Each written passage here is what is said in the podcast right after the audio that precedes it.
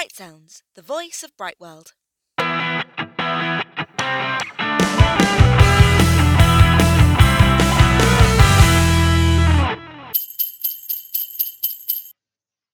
Hello and welcome to Bright Sounds, Bright World Guardianship's podcast channel. My name is Lia Ferris, and I am joined today by our regional manager, Louis Spice, and our director of guardianships and operations, Su Warren. Hello to you both.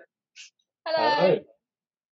As I'm sure you are all aware, schools and guardians are very focused on the upcoming Christmas winter holiday break at the moment, and whether or not it will be viable for international students to return home.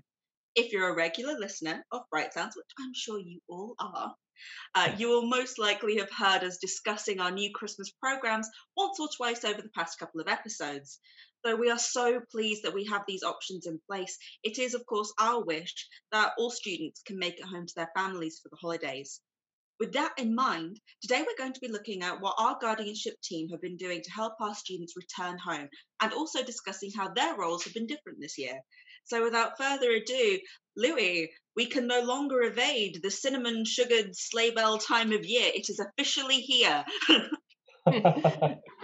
You're quite right, Lia. Um, yeah, thank you very much. Um, now, the first term of the year is nearly over, um, and I think it goes without saying, Su, that this term has been very different to the first terms we're used to dealing with. Um, so, what has been the main differences for you and the guardianship team? Um, it has been. It has been very different. Um, we've been trying to help the students initially get here to start with. A lot of them needed quarantine, which we've never been used to before. Um, and then the half terms and the exit weekends we normally work towards. Um, some just were cancelled.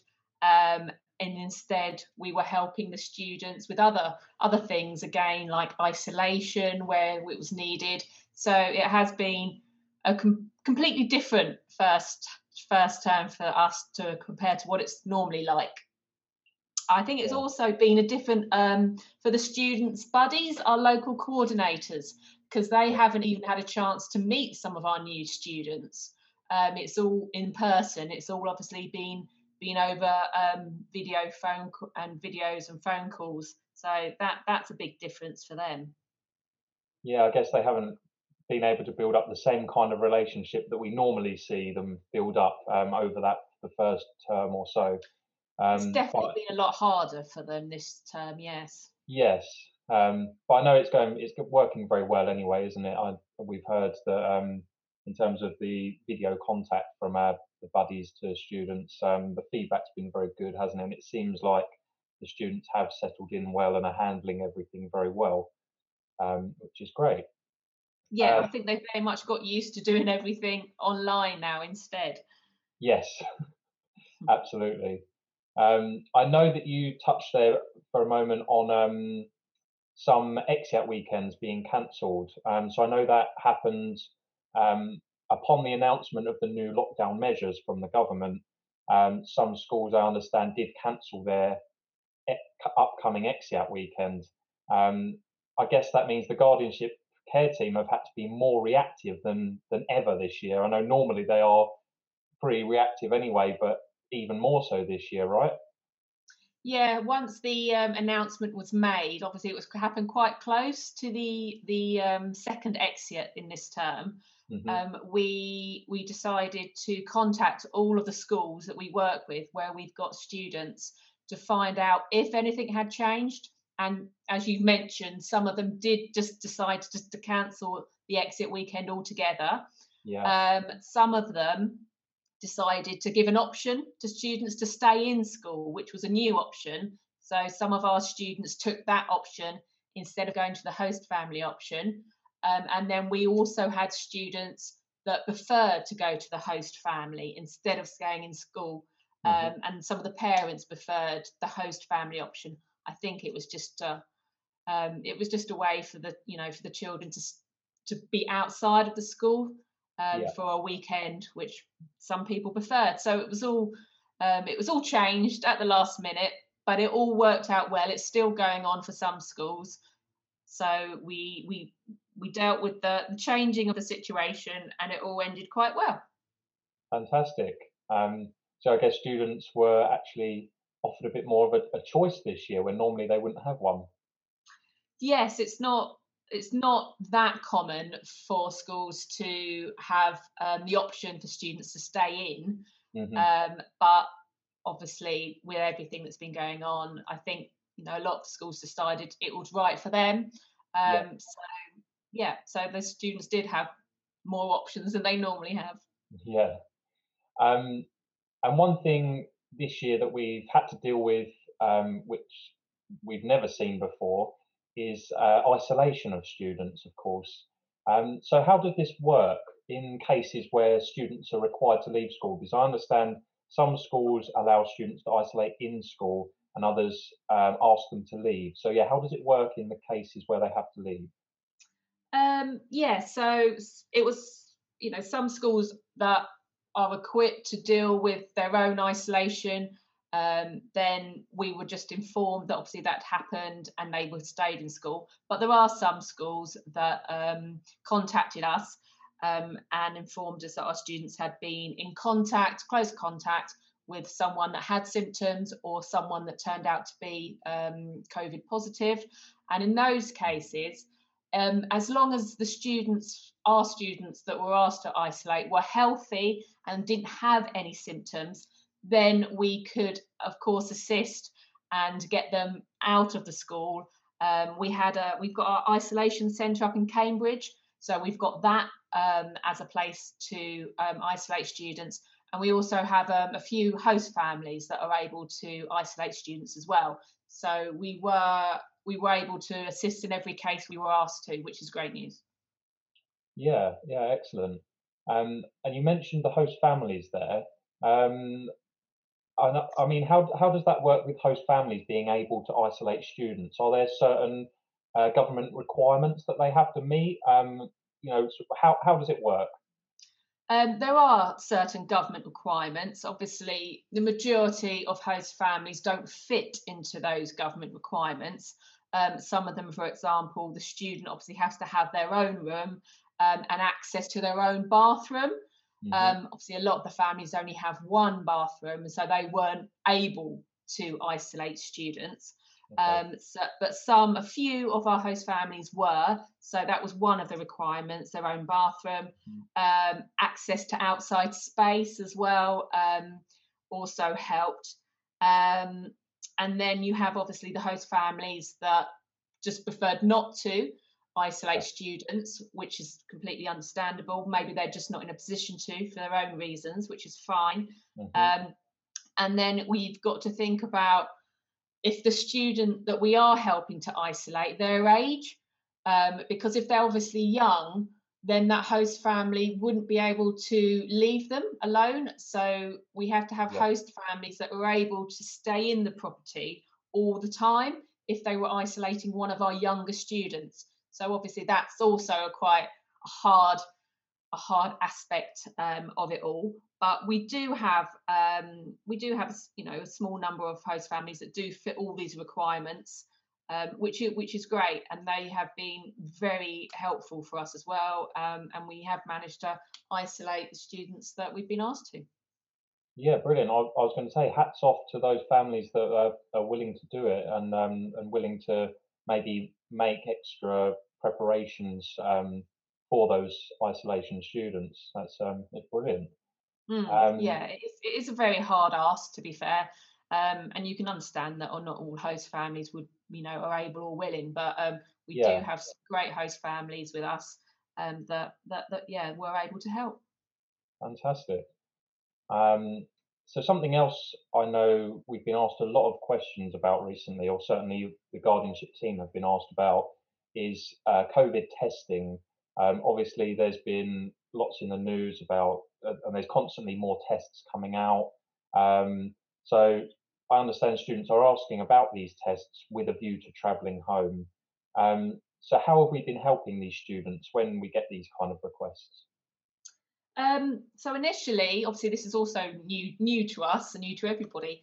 Um, we had to do a lot of research um, just to find out the different types of tests that are available. Um, and then we have to look at the country that their students flying to to see what exact uh, requirements they have because it it does vary a lot. Mm-hmm. Um, so we initially established that you you know they were asking more than the NHS tests were able to offer.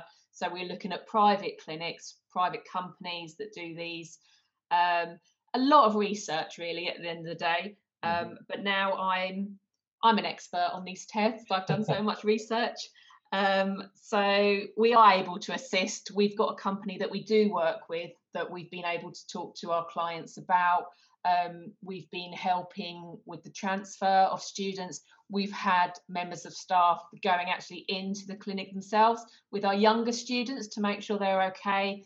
Um, but it is, you know, it, it, it is it is hard, um, especially with the younger ones that need the tests. But we have been able to assist um, and given given our clients um, access to um, you know to companies that are able to do the tests that that particular country requires. Mm-hmm. Okay, yeah. So uh, so there you go. If anyone needs a test, um, speak to Su Warren. yep, I'm the expert now. and I do understand that uh, we put together a, a, testing leaflet which we're going to send out to our students um, sometime soon. Is that right? Yes, that that that's right. Um, mean uh, you know the goal the goalposts do change um, quite a lot. Um, you know, some countries will be on the bridge, some countries have taken off. So at the moment, um, all the information that I've researched, um, I've put in a leaflet which we're going to be sending out to all all our parents and agents, um, giving them advice, options.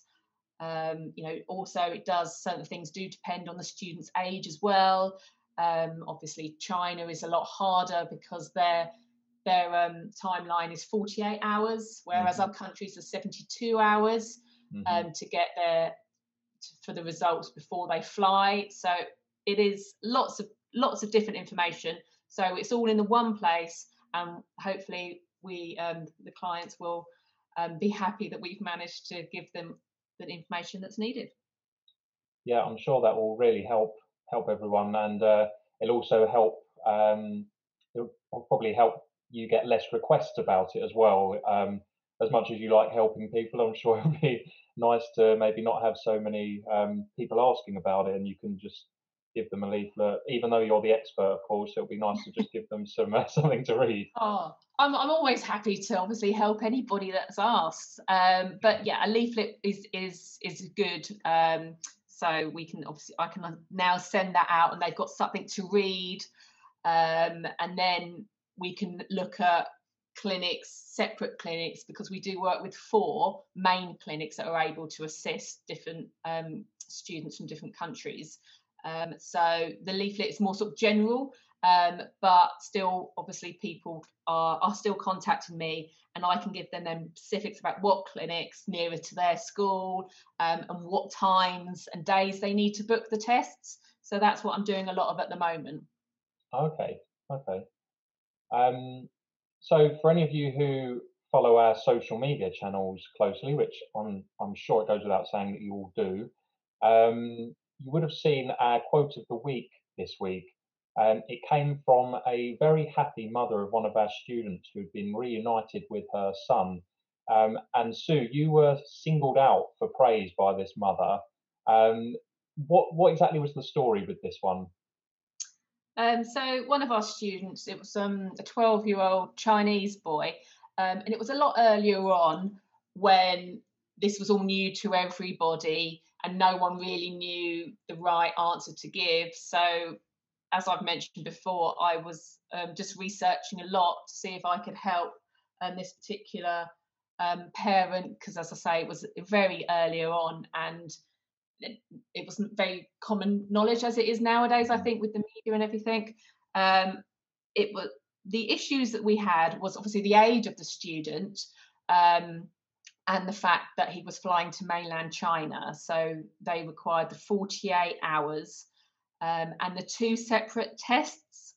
Um, so the the PCR test, which is the the test that majority of the countries are asking for, Yeah. um, and a, um, a, a- an antibody test. But again, it was a certain type of antibody tests. Apparently, there's Mhm. quite a lot out there, which was news to me. I thought there was just one, yeah. but there's lots. Um, and so they asked for an ex- exact antibody test, um, which happened to be um, a blood test.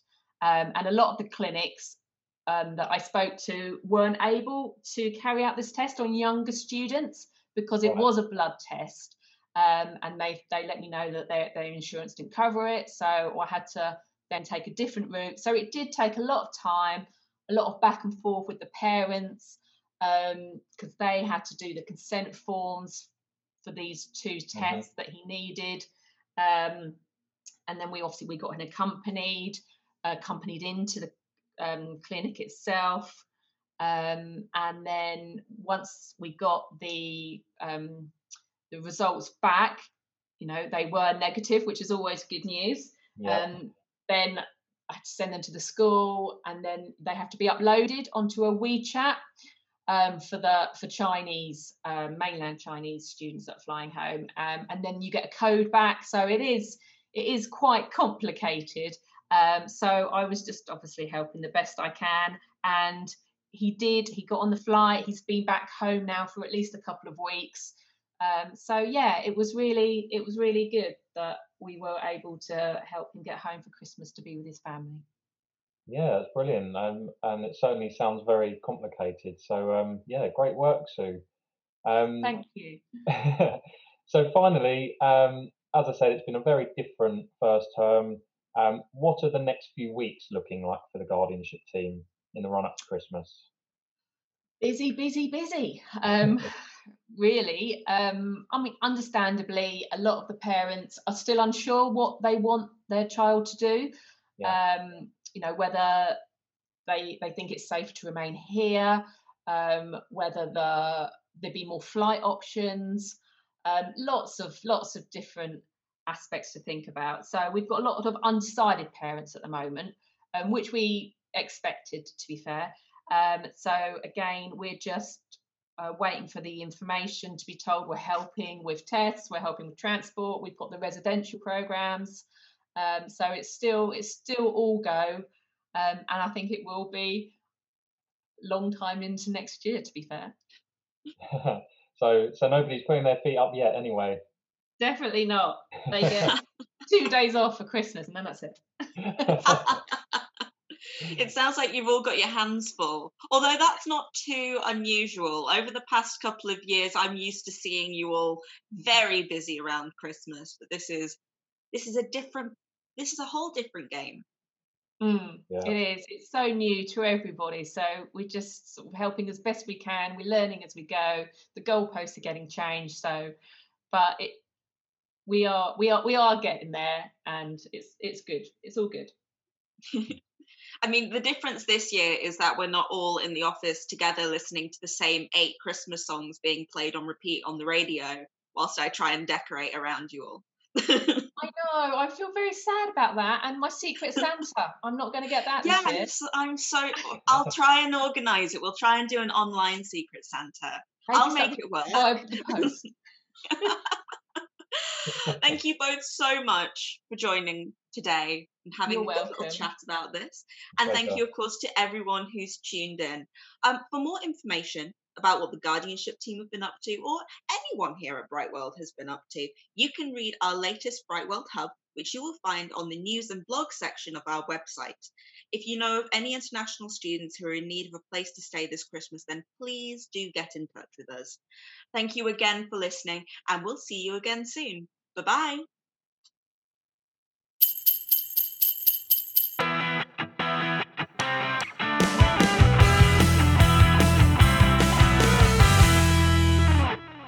Thank you for listening to Bright Sounds, a podcast from Bright World Guardianships.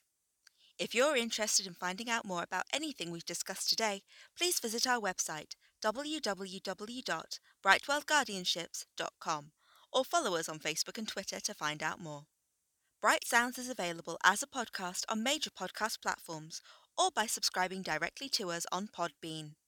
Please look forward to more fascinating interviews and discussions with our Bright World team and expert guests. Take care, and we'll hear from you at our next Bright Sounds podcast.